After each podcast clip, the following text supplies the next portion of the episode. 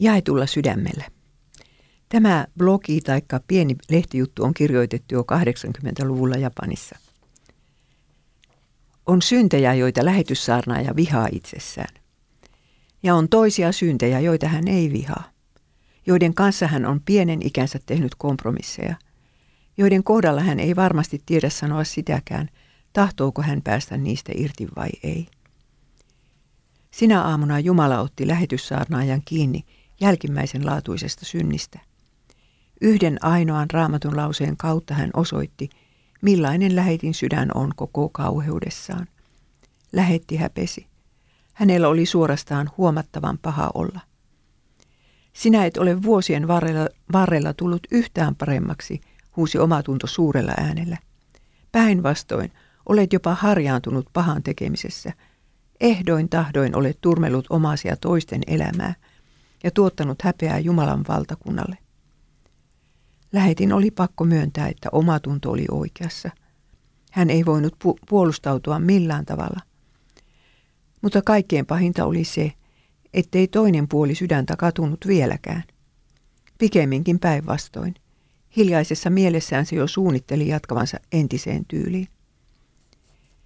Voiko tällaisella jaetulla sydämellä olla yleensä mikään uskovainen, valitti lähetti vapahtajalleen epätoivon vallassa. Toinen puoli hänen sydäntään itki sitä, ettei toinen puoli itkenyt. Sinä aamuna lähetti kuunteli nauhalta kotimaasta tullutta saarnaa. Jumalalta meidän pitää odottaa aina hyvää, julisti ääninauha. Se tarkoittaa siis synneistämme huolimatta – mitä tämä asenne on toiselta nimeltään? Se on uskoa. Suunnattomaksi hämmästyksekseen lähetti siis kuuli, ettei Jumalalla ollut tarkoituskaan pudottaa kuumaa kiveä hänen niskaansa. Ei, vaikkei hän osannut katua, eikä uskoakaan kuin puolisydämisesti.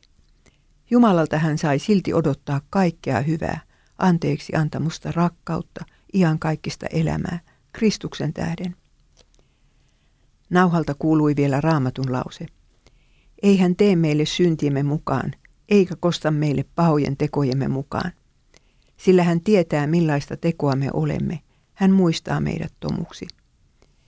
Ja lähetistä tuntui, kuin taivas olisi auennut, ja Jeesus olisi itse julistanut hänelle synnin päästön.